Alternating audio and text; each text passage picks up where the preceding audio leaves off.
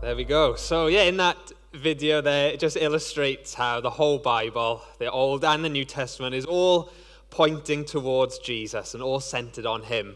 And it's all about uh, God's plan to rescue and restore the world and uh, ultimately that came through Jesus. And we're continuing today, like we said, with our Journey to the Cross series. Although we've gone past the cross now, it's like the other side of the journey. Uh, we've seen that Jesus, you know, he was betrayed, arrested, crucified. And then last week, when we were celebrating Easter, how he is risen from the dead and he's alive today and we experience them in our lives now as well. So uh, today we're going to be looking at the next part, and we're going to look at when Luke begins to, as the other Gospels do as well, record uh, the different times that Jesus appeared to people and people saw him alive.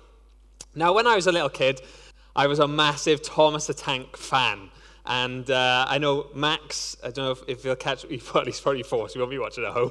but um, Tim and Flick, little Max, he, he loves um, Thomas the Tank, and sometimes Flick shows me a picture or whatever, and Tim, and it remind, takes me back to my childhood. And one thing that I used to like to do is I'd get out my little Thomas the Tank toys, and I used to like to organize them and arrange them in, uh, into my favorite ones. And I don't know if any parents here or watching at home if you've got kids and they got their like little toys they like to put them into there you know organize them. And i'd i'd put thomas first because he was the best he was my favorite.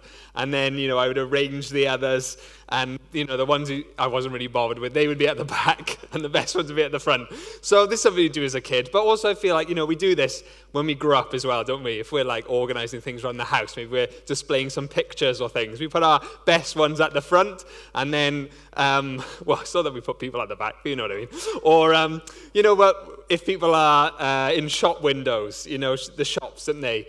They want to get their like best things that are going to grab your attention, if you like, or their best items. They put those in the shop window, and then, you know, other things are spread around the shop. Well, in a similar way, there were many, many different times uh, and people who saw Jesus alive. And uh, after his resurrection, we know that he appeared to the, the women at the tomb. Uh, and as they ran along the road, he also appeared to Mary uh, in, the, in the garden around the tomb. He appeared to uh, Peter. He appeared to, appeared to James, um, Jesus' brother. At one time, Jesus appeared to 500 people all in one time. And there's all different uh, times that Jesus met with people. In Acts 1, Luke says this After his suffering, Jesus, he presented himself to them uh, his followers and gave many convincing proofs that he was alive. He appeared to them over a period of 40 days and spoke to them about the kingdom of God. So there's many times that people saw Jesus alive. But when Luke was writing his gospel account of Jesus' life, of, and Luke says how he, he spoke to different eyewitnesses and he put the stories together. Of all the possible stories to include about Jesus appearing to people, of all the different ones, Luke chooses to share this one that we're going to look at today. And he decided to make this one the focus and to like put this one, if you like, in the shop window. Out of all the different ones, he chose this one to include. And so that makes me think, well, why did Luke include this story? What's important about this one in particular that, you know, others he didn't write down, but this was the one he felt was really essential. Why is that? So as we look at it today, I want you to be thinking about that and asking the question, why, what's so important about this particular one?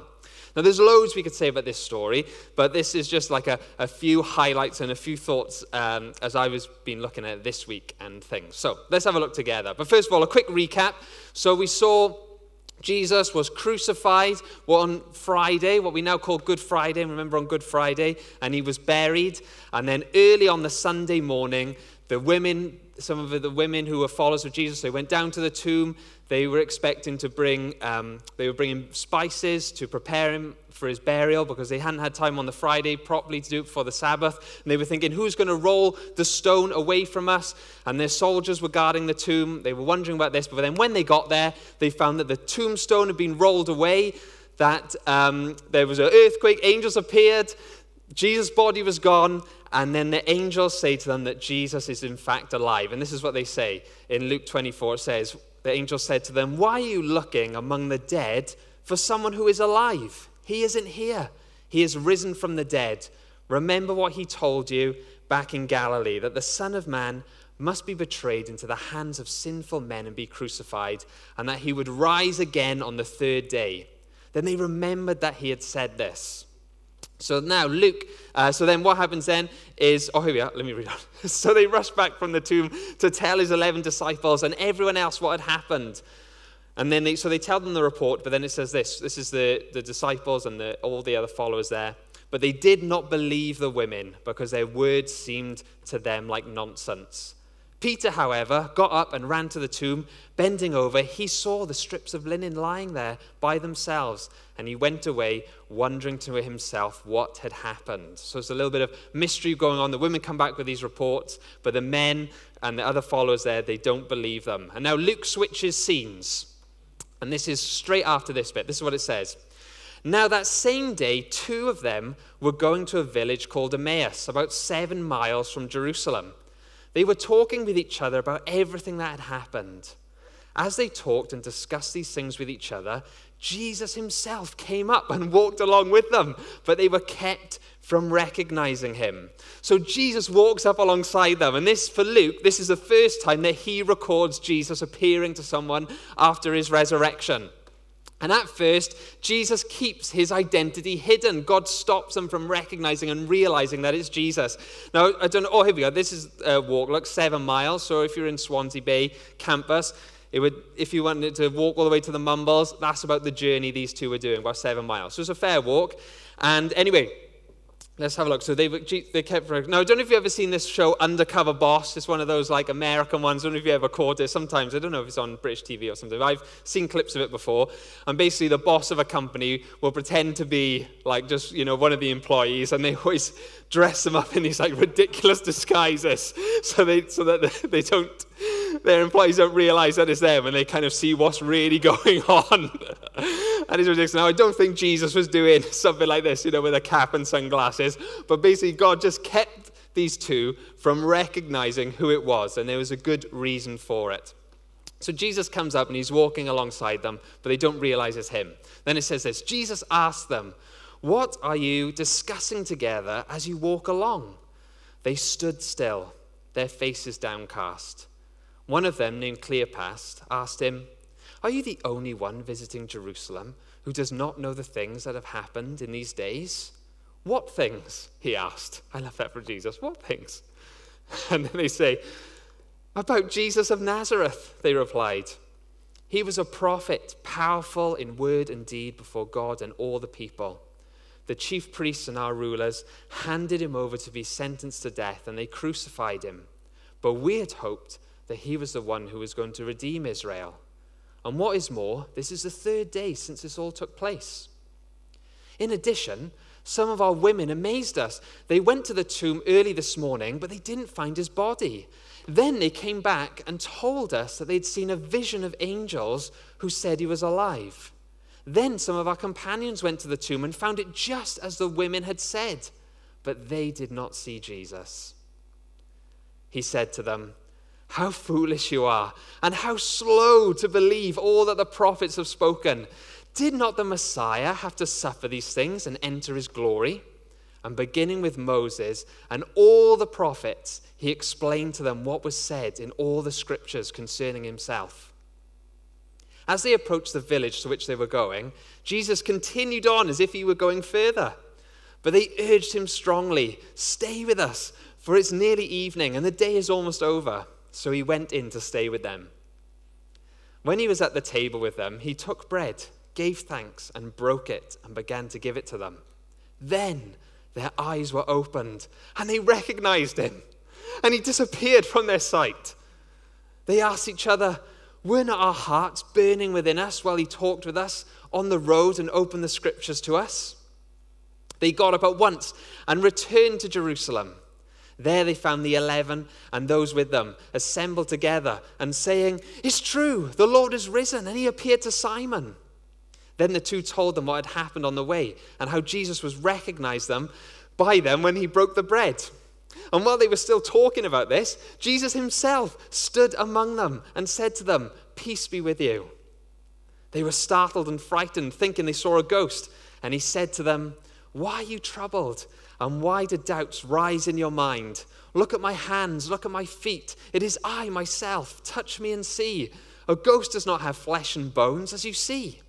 Still, they stood there in disbelief, filled with joy and wonder. Then he asked them, Do you have anything here to eat?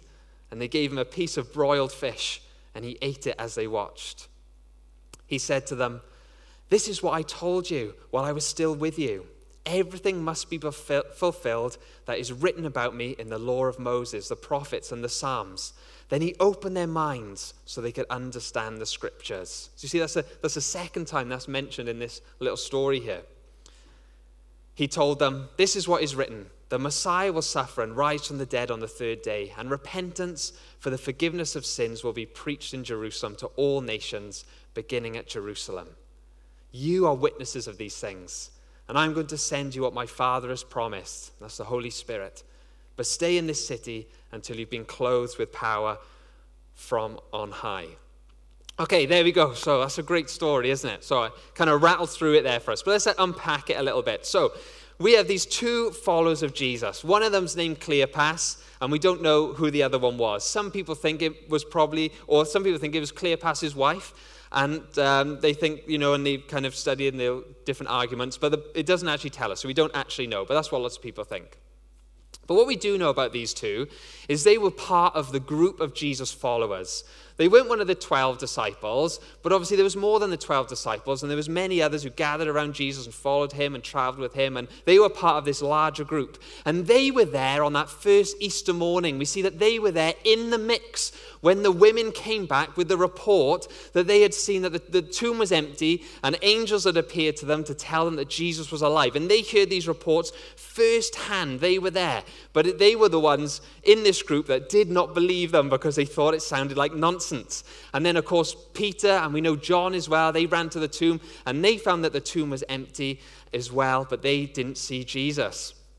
And now, so these two, they've heard these reports, they've heard what Peter and John have said, and now it's these two who were, they were there in the morning, and now they're on their way to Emmaus. And we see that as they're walking along, they, they're discussing it, and they, you can see that they want to believe what the women have said, but they can't quite bring themselves to believe it. And then Jesus comes alongside them, and uh, we see that they're, yeah, Jesus comes alongside them. Now, one of the things I love about Jesus and what we see in this story here, and one thing that I think is amazing, is that in Jesus' time, Jesus chose, when he came back to life, he chose the women to be the first witnesses to his resurrection. They were the first ones to hear that Jesus was alive. They were the first ones to see him alive. And they were the ones entrusted with the most important news in the world that Jesus has come back to life. And in the time and in the culture there, this is so radical because at that time, really only a man's testimony counted in the culture there. And women were considered to be like unreliable witnesses. And so you can see this in Cleopas's answer a little bit because here we go. If we flick over, he says how, you know, the women, they went to the tomb, they came back with a report, and this is what they said. But then when the men went, our companions, they found the tomb was empty, but they did not see Jesus. And so they're, they're like leaning in on what the men said. Does that make sense? But I love how Jesus, he just cuts straight through this like cultural um, situation and this value in society, just cuts straight through it and he undoes this mentality and he empowered women to play the most important role and vital role right at the beginning here. Isn't that fantastic? He chose them to be the first witnesses and gave them that job. And it's a good job that Jesus did this because the men, they were, they were slow to believe. Jesus said, Oh, how slow to believe you are. But the women, they believed it straight away and they took the testimony with them. Isn't that fantastic? And I love how Jesus does that. And the second thing I love about this as well is how honest we see the disciples and the authors of the gospel are. You know, they're so honest about themselves. And you can, this for me is one of the reasons why I think that, you know, it's definitely not made up because they're really not trying to make themselves look good at all, are they? If you were making it up, you'd want to make yourself look good. But they, they're, Cleopas, he says in front of Jesus, basically, we don't, we don't believe a word that they're saying.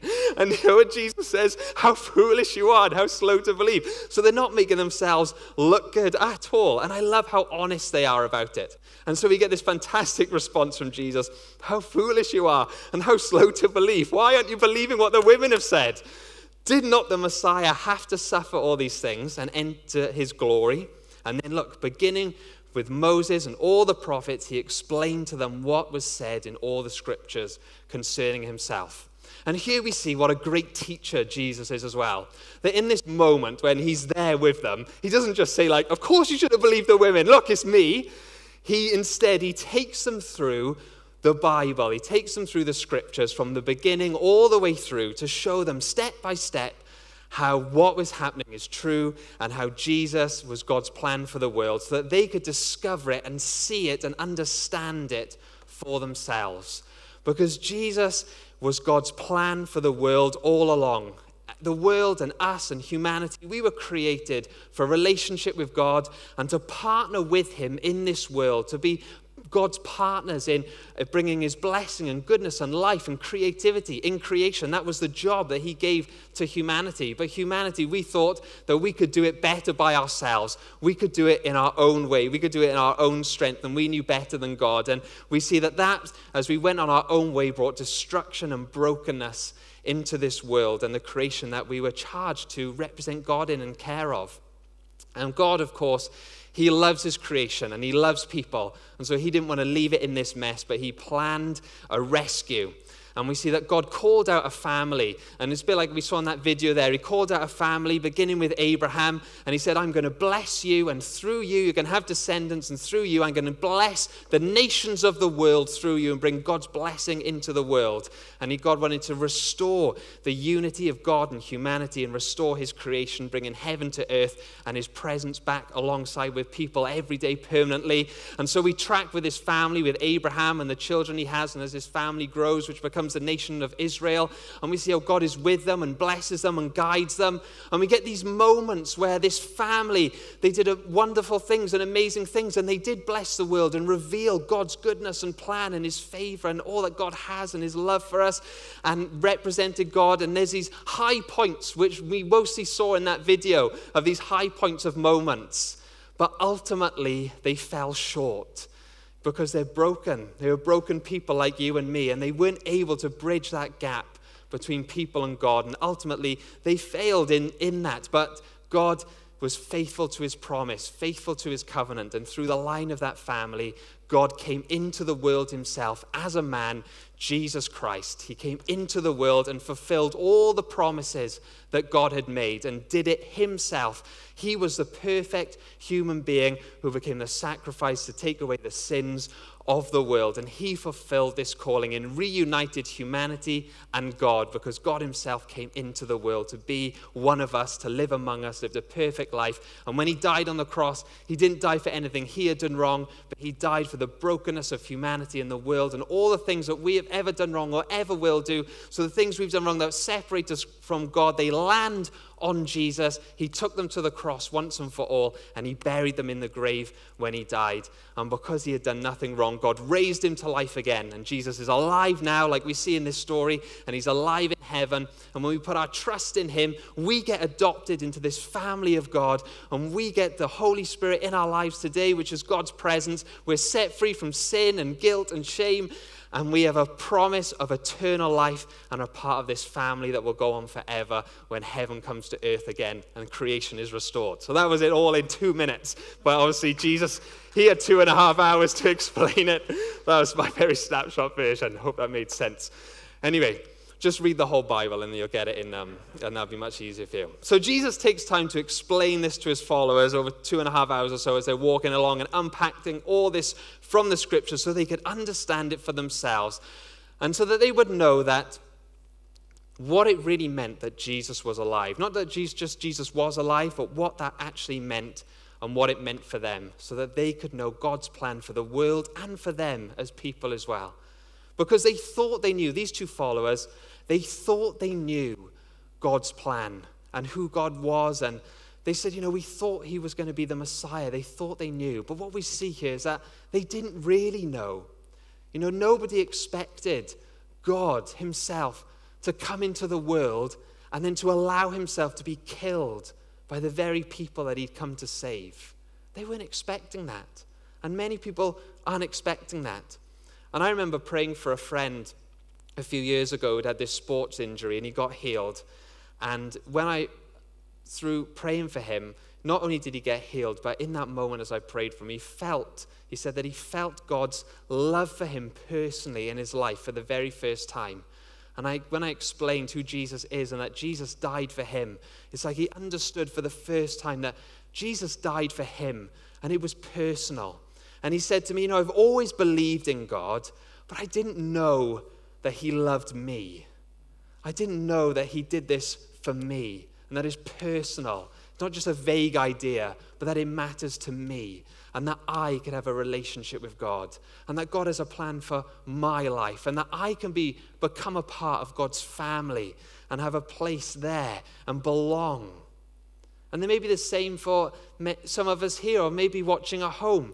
Maybe you've had an idea of God or who Jesus is or what it means to be a Christian. But actually, as you've been exploring and watching over the last few weeks or hearing the Easter story, even just in this talk today, and for the first time you realize that actually Jesus did this, this is something for me. And this is personal. And it's not just something like out there, but it, but it's in here and it means something for me and it's for you. And the invitation comes right to you, right to your doorstep, right to who you are. And Jesus says, Come and join me. Come and be one of my followers. Welcome me into your life. Let me forgive you for the things that you've done wrong. Let me set you free and let me give you the promise of eternal life and walk with you. Just like Jesus walked with these two, let me walk alongside you for the rest of your life and be a part of it with you. And this is for each and every one of us. And if you've never said yes to Jesus before, if you've not made it personal for you before, then I want to say you can do that right now. All you have to do is say, Actually, Jesus, yes, I want you to be a part of my life. And in fact, we could just pray together now, and you could say a prayer with me to welcome Jesus into your life. So you could just say this Jesus, I thank you that you died for me. I thank you that you love me. Would you come into my life now and set me free? Forgive me for the things I've done wrong. Help me to walk this life with you. And I welcome the promise of eternal life into my life. I want to be a part of your family from today. Thank you. Amen. And as we pray that and welcome Jesus into our lives, he promises he comes into our lives. He fills us with his presence called the Holy, which is the Holy Spirit. And we go on this wonderful journey with Jesus and the family of God together, which we, is us together as church and the many churches, of course, throughout the world, which is amazing. So Jesus, he unpacks all this for them, and he unpacks it from the Bible and they begin to realize this God's plan, God's rescue plan for the world, but they still don't know that it's Jesus with them. They haven't, they haven't realized it's Him yet until they get to this moment where they have um, a meal together. And it says this When Jesus was at the table with them, He took bread and gave thanks and broke it and began to give it to them. Then their eyes were opened and they recognized Him and He disappeared from their sight. Now imagine what that was like for a moment. I, I can imagine, you know, when, okay, this is just, you know, this is just me, but I imagine it when, when I'm watching Wales in the rugby, and sometimes when they score like a last minute try, if I'm watching it with my dad, or even just in the house of my own precious witnesses now, I'm like off the sofa, I am jumping up and down, I'm going crazy. This is what I imagine it was like for them in this moment. Suddenly they realize it was Jesus. I got to imagine them all up, you know, glasses and bread is flying everywhere. They're jumping around, celebrating. Can you imagine it? Must have been amazing. And I bet then they were like, oh, I knew it was him. I knew it was him all along. You know, when you're watching something, I don't know if anyone here watches Line of Duty. I'm not going to give any spoilers, don't worry. If you're watching it, and then, you know, it's all about. Um, corrupt police officers and they're trying to find who it is. And then it's always like a twist. And someone will always be like, oh, I knew it was them all along. When they said this, when they did, I knew it was them. Oh, I knew it was them. I wish I'd said. I bet they were like, oh, when Jesus said that. And you can see that's what they're kind of doing here. They say, oh, weren't our hearts burning within us when he talked to us on the road? Oh, I knew it was him. I should have got it. I bet they were kicking themselves. oh, anyway, I love it. Now, there's this great little insight that N.T. Wright, uh, theologians, gives us a little insight which I never seen uh, kind of thought of before. And again, it, it kind of talks about how the whole Bible points towards Jesus. And he's um, just mentions how, you know, in the, in the beginning of the Bible, in the Genesis story, in chapter 3, we have this uh, picture of humanity turning away from God and doing things in their own way. uh, when Adam and Eve, um, which mean their names are hum, mean humanity and life, when they take the fruit and eat it, the fruit of the knowledge of good and evil. And uh, it describes it like this it says, At that moment, their eyes were opened, and they suddenly felt shame at their nakedness.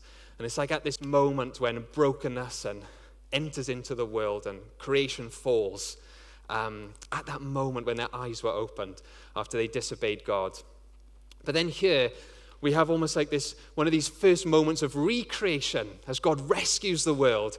And Luke kind of ties these together just with a, a, repeating a little phrase when he says how Jesus, when Jesus broke the bread, and the breaking of the bread, you know, in communion in the Last Supper, Jesus had said how when he breaks the bread, it's a sign of his broken body on the cross and of the new covenant and Jesus' rescue of the world. And when Jesus breaks the bread and they take it, in that moment, their eyes are opened and they realize it's Jesus. So we have this phrase in that moment when he gets the bread, their eyes were opened and they recognized him. So with these eyes opening, we almost have like the fall of creation. And then in this moment, with the breaking of the bread, their eyes are opened and it's the restoration of creation. And it kind of brings it full circle. It's just another one of these nuggets of how the Bible is all one story together. Okay, final thing then for us. So a few little thoughts. But for me, final thing. Now, this is a very familiar story, and um, you may have heard it many, many times, or maybe for the first time today. But this week, when I was reading this story again, there was one thing that stood out to me personally that I'd never really noticed before or thought about before. And it's this that these two followers of Jesus, Cleopas and the one who's not named, they were in the whole group with the disciples that morning, and they got the news, you know, from the women about the empty tomb and etc. But here we find them walking away to go home and leaving the group behind. And you can see as they're walking along that they're discouraged. And you can almost feel this kind of like, let's just go home kind of, it's got that feeling to it. Now, I'm not saying that they were like giving up on the others um, or, you know, weren't like lost their faith or anything. I'm not, not saying any of that because when Jesus shows up, um, we actually see how brave they are because when Jesus shows up, they don't realize it's Jesus, they think it's a stranger. And at this moment, the disciples have been hiding away in case they get arrested next. You know, Jesus has just been arrested and crucified. What if it's them? So they're hiding.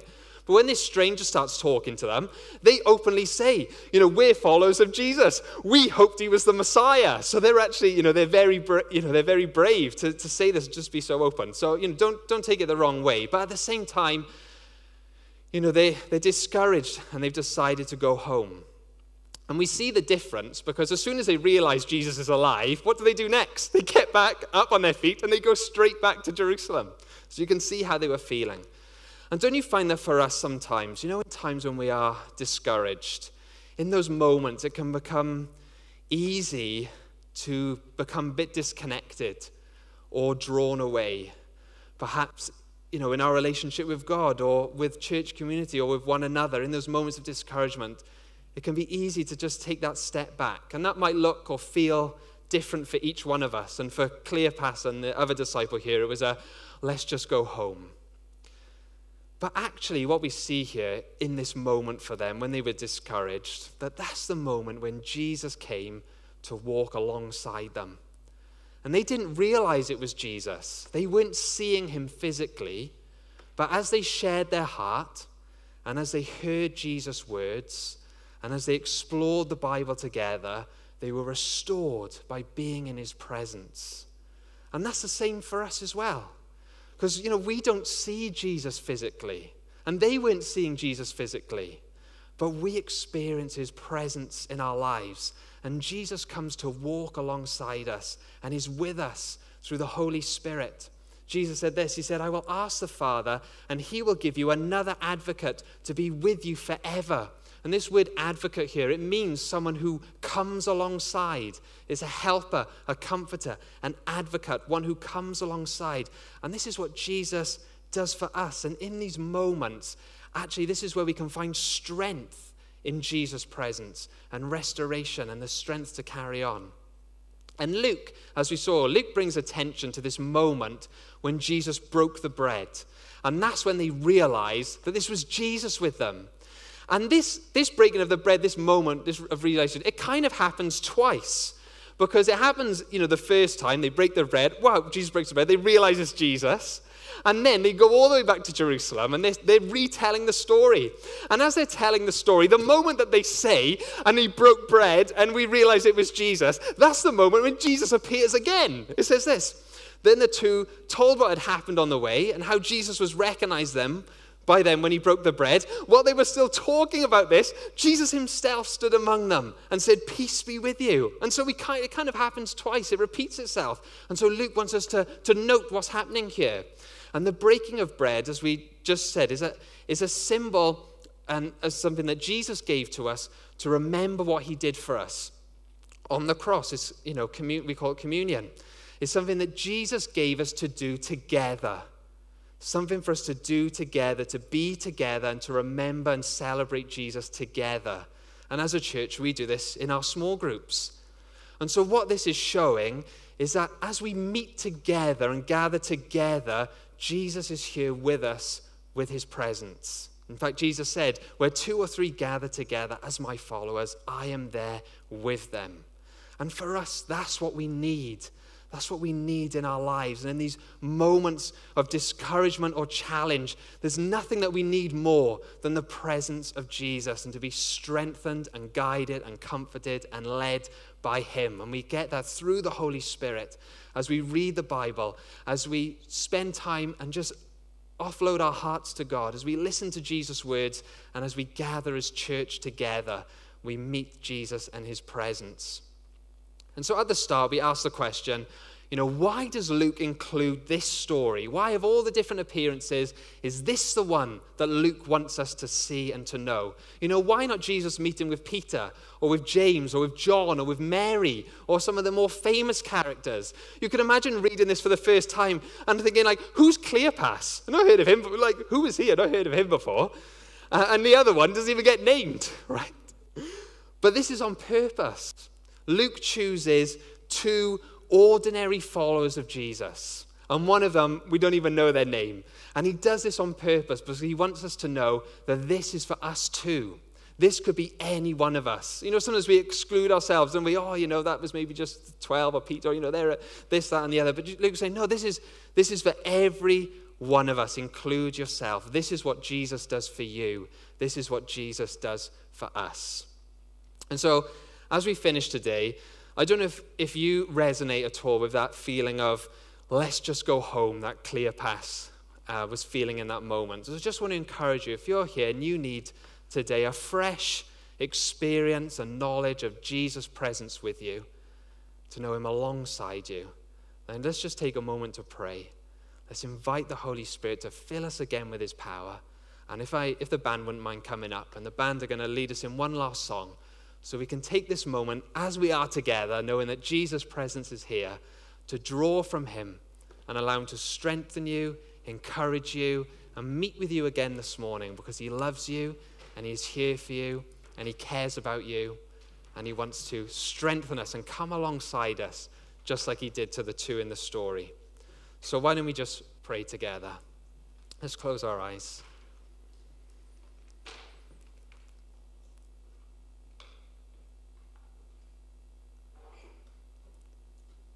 Why don't you just say a simple prayer? Say, Jesus, come and meet with me now. Come and walk alongside me again. I welcome you. I welcome your presence. Just pray that. Just pray your own prayer, and we'll just wait together for a moment.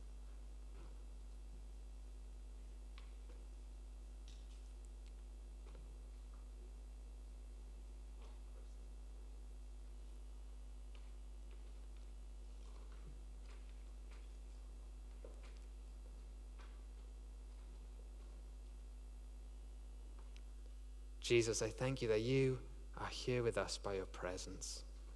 I thank you that you come alongside us through the power of the Holy Spirit. So, Holy Spirit, right now, I invite you.